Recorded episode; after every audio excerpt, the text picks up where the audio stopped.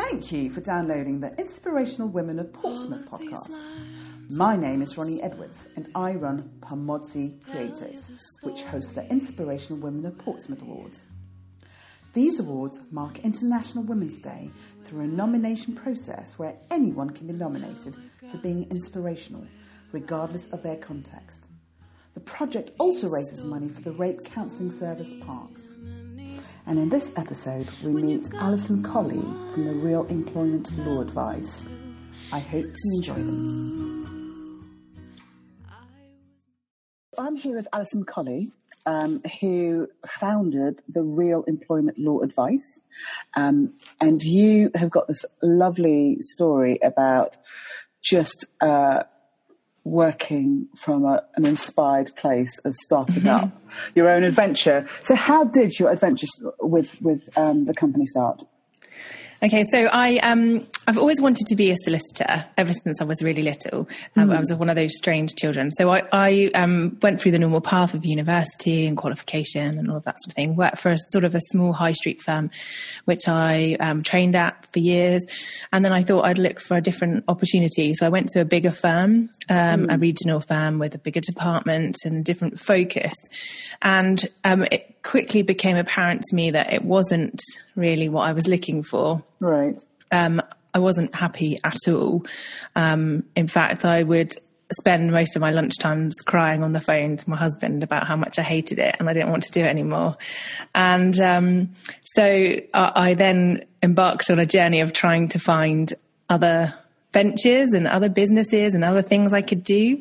Um, mm. I was lucky enough to be given a book token by somebody, um, and I was wandering around Waterstones, I think it was, you know, mm. one lunchtime, feeling miserable, and I came across the book by Tim Ferriss called The Four Hour Work Week, and um, it kind of just set me off on this journey of sort of, I suppose, entrepreneurship and looking at things differently, and um, yeah, so I tried all kinds of different ideas and business things and went through loads of different, you know, uh, ideas with my husband. And then eventually he said, well, why don't you try doing a law firm? You know, do what you've been trained to do, what you really enjoy doing.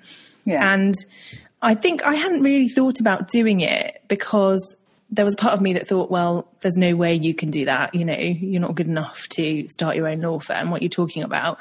Mm. Um, but you know, after looking into it, doing some research and that sort of thing, um, I thought I'd give it a go. Um, it took a while to get um, authorised by the regulations, who are the Solicitors Regulation Authority, who um, regulate solicitors. Mm. Um, and then eventually they said yes, and I got my insurance sorted and everything, and set up on my own. Um, that so was back were, in November. You were a big law firm. Uh, you were working in a big law firm, and just felt actually the values of it or whatever it is doesn't sit well with your values, yeah. and just you just just kind of read this book and thought, right. I'm surmising a bit. yeah, no, absolutely. That's really it. You know, I felt like I, I was a, a, cog in a machine, and um, you know, it wasn't why I went into doing law in the first place. Um, I do really enjoy the work. I just mm. didn't really enjoy where I was working and what I was mm. being asked to do. And, you know, it was one of those cultures where if you're not sitting at your desk for 12 hours a day, you can't possibly be effective. And, mm. you know, there were a few comments made because I used to have to travel from the Isle of Wight over to Portsmouth and Southampton. And so I'd be traveling for two hours there and two hours back mm. every day. So that's four hours without yeah. even sitting down to work. So I would often leave the office just after five because I'd have to walk to the train station, get the train, then get the boat, and then drive home. And there would often be comments made by some of the partners or senior members of staff there about the fact that I was leaving, you know, just after five and not, not sitting at my desk till sort of seven, eight o'clock like everybody else. Oh, um, such a toxic kind of space to be in, isn't it? Like, yeah. These unsaid Even, things that, yeah. Because, oh even though I was doing my work and my clients were happy, you know, mm. there was mm. no problem. It was because I was leaving well, mm. after my work hours. You know, I wasn't mm. leaving early, mm. um, and that was just one of the, one of many things that led to me being really unhappy there. Sure, sure. And how long ago was this um, transition then? So that was in 2013, November okay. 2013. I was um, I started out the first of November. Um, how exciting! Haven't looked back. And how how has it grown since? Because I think there's more than more than you now, isn't there? And, and yes. so there are five of us in the team at the moment, um, and we were due to be joined by a sixth member of staff um, just before the lockdown happened. But unfortunately, um, yeah, she was due to move to Portsmouth, um, but because of the lockdown, uh, the move fell through and hasn't been able to move. So she hasn't been able to start with us but we're still hopeful. Um, but yeah, initially it started out as me for the first couple of years, working from a spare room at home, working around my son, who was six months at the time. Oh my um, goodness! Um, so you set up yeah. a six-month-old baby. yes. Wowzers. Uh, so he, w- I was lucky because he slept a lot. So I would work when he was sleeping. I'm just reflecting back on when my baby was six months. I, well, maybe a little bit younger. I'm doing myself a disservice. I'd be really excited about leaving the house fully dressed. and you set up a law firm. yes. Well, you know, I, I, as I say, it was um, it was it was really set up just to carry on doing what I wanted to do, which was yeah. work in the law and to provide an income and be at home. Um, I didn't have any grand plans to employ people or to grow it to what, what it is now. Mm. Um, mm. But it's just sort of evolved, and there are yeah, there are five of us now, soon to be six. And I guess um, one of the best things about having your own law firm is that you can instill a, a, work practice that you believe in and values that you believe in. And I imagine that's probably quite enabling for women. Absolutely. So um, the per- the first person I took on is um, a solicitor Miranda, who actually works from home in Salisbury. She works part time. Um, around brilliant. the children, um, and it works really well. So we, you know, it's all about flexibility. So that kind of flexibility can be done, can't it? Is Absolutely. it just is it just big organisations just can't seem to mould their expectations around these needs? Yeah, why, I think do you think that. Why do you think it doesn't work in bigger contexts? I, I, think there's a lot of sort of blinkers. You know, it's it, it, might be a bit difficult, or there might be some changes that you need to make. You might think need to think differently, or have a different culture. Mm. Um, and I think it, people feel that it's an obstacle to overcome. There is also this element of, you know, you can't possibly be effective unless you're there from, you know, seven in the morning till seven at night every every day. Mm. Um, I also hear quite often people say, "Oh well, the clients need you. You know, you can't work part time because the clients will need you at this time and that time." But if you work as part of a team and your clients understand your your working hours and your working practices, then mm. it, it nobody goes, nobody um, is left out, you know, in the dark or anything with what's happening with their case. You know, every, mm. all the work gets done. Mm. Um, and so I think, yeah, it's just about a shift in a mindset, I mm. guess, for, for, um, for businesses. Oh. And so th- that all sounds amazing. Is, is there anything that you found really challenging in terms of setting up your company? Because um, it, it, all sounds so seamless and tidy. No, lots, lots of challenges. You know, there have been some really um, dark times. You know, mm. uh, um, I, one thing in particular I always talk about is I um, invested in some software license for some mm. Mm-hmm. HR software, thinking it was a, you know a great thing. Spent quite a lot of money on it uh, in the early days, and then some quite a lot of money on uh, marketing and uh, I, w- I went off to see a client that had been set up, a potential client that had been set up for me. And I, I, was on the way there, and they phoned and said, Actually, no, we don't really want to see you. And I'd had my family visiting from the mainland, and I'd left them at home to go and off. And it was just, yeah, again, it was one of those moments where I had a little cry on, on the mm. bus on the way home. I was just mm. feeling really sad about everything. And, um, yeah, so there've been lots of things like that, you know, and then when you start employing people, you know, um, when this whole uh, COVID started and the lockdown started, it was, you know, one of the worst weeks I've ever had, um, both from advising clients and also from my own business perspective, because suddenly you're, you know, you've got the responsibility of paying everybody's wages, mm. um, paying the bills, and making the decisions. And it can be a lonely place when you run a business. And, yeah. You know, and and then compounded by that, that is one of the things that you specialise in is employment yeah. law. So we're having to kind of counsel people, clients, through how to move forward whilst trying to negotiate your company yeah, absolutely. Yeah, trying to solve everyone else's problems while thinking about your own. um, you know, but that's why I do it. I like, you know, I like to problem solve and I like to help people and to listen mm. to them and to, to find the solutions. So, but, but yeah, it was, it was nonstop back to back phone calls for a week mm. and, mm. um, and then also trying to work out what we're going to do, you know, here at, at, at my own business. So, Indeed. Yeah. And how how do you, how do you look after yourself, Alison? How do you kind of manage all of that and stay sane through it all? yeah, so I've I learned pretty early on to um, to do things like meditation and mm. affirmations, and I you know make time for myself by going for a run.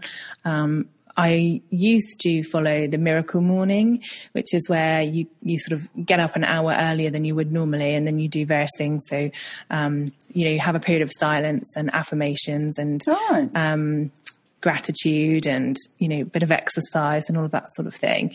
And that worked really well for me. Um, yeah, absolutely. It helped with both my sort of mental well-being mm. and also hmm. my confidence and that sort of thing. So, mm that's that's what I do really, and I'm lucky because I live on the Isle of Wight, so I get to go out and go for runs in nice places and go to the sea and walk along the beach and that kind it, of thing. It is beautiful. I I aspire. I like the sound of getting up an hour early than you normally would, because that's half the challenge, isn't it? it? Is kind of being able to be one step ahead of small people that you look after, yeah. as well as setting your day at the pace of your day. That does sound, but you don't do that anymore?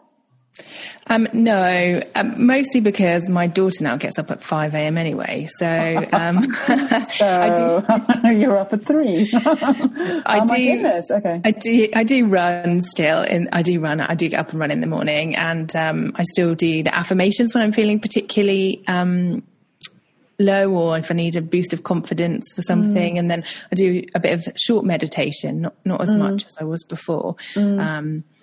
Yeah, so I, I, I, always get up early anyway. So I yeah, try and do my exercise and that sort of thing first thing in the morning. Mm. Thank you for sharing that. Um, now, so you you kind of you're based in the Isle of Wight, but you've obviously done lots of work within Portsmouth. Um, so, what as as a uh, woman in business, would you say it's its biggest strength as a city? Yeah, um, I think it's the sort of um, there, there is the diversity there, the element mm. of hmm. diversity in terms of um, the different kind of cultures and the people that live there and work there, and you know mm. that's come from you know from having the navy there and that sort of thing. Yeah. Um, so I think that that's a real strength. Um, certainly, I th- I think there's a, a, quite a lot of acceptance on reflection, I, I lived in Portsmouth when I was younger for um, a couple of years. My parents used to run pubs, so we lived okay. in a couple of pubs there, and my mum lives there now. Um, and obviously, I've worked there, but I've also lived in Southampton, and and I think I think Portsmouth is a bit more accepting, in my view, in, okay. on reflection, than um, other cities maybe are. Um, yeah, that's that's that's how I would sort of say this, this sort of strength of of the mm. city. So on the flip side, what would you say is is a, a slight Portsmouth specific weakness that that needs to be worked on? So I think it's the the um, the sort of internal idea about the city and the way that people who live there think about the city. I don't mm. think there's enough positivity and shouting about all the fantastic things. You know, it's always easy to put down places, you know, where you live and think of the bad things rather than sort of talking about the good things. And and yeah, so I think a lot more positivity is needed and actually shouting about all the the great things that are going on there. Mm. Um, much like your event, it was fantastic to see all the you know, amazing, inspirational people from the city. Um, mm. You need they need more of that, more sort of shouting about what's going on. Yeah, and that's why we're here. Thank you so much for coming to support that event. Um, re- I'm really grateful I managed to get it in before the lockdown. Yeah. if, it was, if it was on a week later, that wouldn't, I don't think, would have, wouldn't have happened in the same way at the very least. Yeah. So, but yes, I, I totally, I concur. I think the city is incredible, but we don't know how to celebrate ourselves enough. Mm. Which is why I'm here. this is fantastic. Uh, yeah. Thank you so much, Alison. It's been great to kind of um, get to know you a little bit more. I'm just intrigued because you've achieved so much. If you had a chance to, what what advice would you kind of give your younger self? I would say um, not to take yourself so seriously. Okay. and to um, to you know not worry about what people think so much. I think it took me about 37 years to really start to think that I don't care too much about what people think. And uh-huh. actually, turning 40 was a bit of a revelation for me because I suddenly thought, well, actually, why do I worry about you know what people are thinking about me? I need mm. to make decisions that are right for me. Mm. And um, it's been a bit, it's been liberating. So yeah, definitely younger mm. self, I'd say, you know, build build your confidence early and start thinking about um, you know, actually it doesn't matter mm. what, what anybody else thinks. And do, do, you know, just before I turned 40, I remember having this really crystallizing moment. 40, it wasn't that long ago. It was actually. just before I turned 40, I remember having this really crystallizing moment um, with a, a woman uh, I sat next to reflecting on her turning 40. And she said, it was like she woke up that morning and was like, You don't like me. Oh, well. Yeah. it's like this whole this like new la- layer of of self empoweredness that came with that age. So this little marker, almost in the morning of it. Yeah, so. absolutely. I was completely dreading turning forty. I was, you know, everyone was worried I was going to have some form of breakdown or something, um, but actually it was quite the opposite. And I was, you know, I'm exactly the same. You know, you think actually 40 okay it's probably midlife you know um, hopefully not but um, mm-hmm. probably is around that and you, you, know why do you worry about, about what people say about mm. you and what people think and mm. for so long i think it held me back i didn't take opportunities or do mm. things that i probably could have done when i mm. was younger because i was afraid what people would say or trying to please people i think yes yeah. Oh, and that goes out the window as well. Would you like to come out for a drink, Ronnie? Uh, no. but anyway, um, so I have just uh, gotten into some money and I'm feeling really generous. Mm-hmm. And I thought, I know what I'll do. Alison's awesome. I'm going to let her choose wherever she wants to go out for a meal and take along three people to that meal. Who are you going to invite and why? And where are you going to go? Okay, so where I'm going to go, um, if the budget's unlimited, unlimited. then I feel generous. Wherever um, you like. One of my favourite places is Orlando in Florida. I'm a bit of a theme park um, geek or oh, fanatic. I'm paying for the flight as well. Oh, okay, yeah. I'll, I'll let it go. Um, so yeah, so Orlando in Florida is, you know, my, my happy place, I have to say. Um, I hope to get back there soon. Um, and then I, my three people, I've kind of put two people into one because I think they kind of come together as a package. And that would be, um, the Barack and Michelle Obama mm. would be my first guest. Um, my second would be Tim Ferriss, uh, mostly because I think he's fascinating and his book started me on the journey to where I'm at now. So he's the uh, one that wrote the Four Hour Work Week. But, yes. Uh, yeah. Right. Yeah, and he's written other things like Four Hour Body and Four Hour Chef, and does all kinds of um, strange experiments. He's also done a few books uh, where he's interviewed various inspirational people. So they're really good. Um, so I'll choose him. And then um, Karren Brady is my third. okay. If you like. Um, I, I, was thinking about this mostly because um, i was really into football growing up. Um, I still follow it a bit now, but not so much because I don't have as much time. Um, and so she was a woman who was very prominent in football and is a successful businesswoman. So I think she would be a fascinating person to talk to. Fantastic. What a lovely collection. Now, let you have um, the um, ex-president and his wife because The Obamas. yeah, the Obamas are already in the country, so that's okay. It's Yeah. one less flight to pay, pay for. That's fantastic. Um, and I just have one last question to close with. So, if I was to challenge you, Alison, to learn something new in a year from now, what would it be? So, I'll catch up with you, give you a phone call in a year from now, and say, "Have you learned how to?" That's interesting. Little curveball really- I'm going to throw at you. Yeah. um, I would really like to learn to make clothes. Ah. I've, you know, I do a bit of sewing. I've got a sewing machine, but I'm I'm not really that great at it. I'd love to be able to make my own clothes or, or design my own clothes and shoes. I think that would be, um, you know, a fantastic thing. If I, if you know, if I get to retire or semi-retire at some point in the future, um, then that's what I'll learn to do. There's there's like a, a a clothing version of the Great British Bake Off, isn't there? Have you come across Is that? No. Yes, I, I couldn't tell you what it's called, but that might be something to, to put your toe into. Um, Watch that. So they kind of try and create things. They're not like professional seamstresses at all, but they try and create their own clothing. Um, I had the same aspiration, but my challenge is my attention span. I, I get halfway through trying to make something and then get really bored of trying to follow a pattern Oh, and then it would all disintegrate from there. Well, thank you so much for um, just sharing a little bit about yourself and a little bit about the real employment law advice. Could, if, if anyone wanted to find out a little bit more about you, could, would you be able to just signpost as to where they can go to learn a little bit more?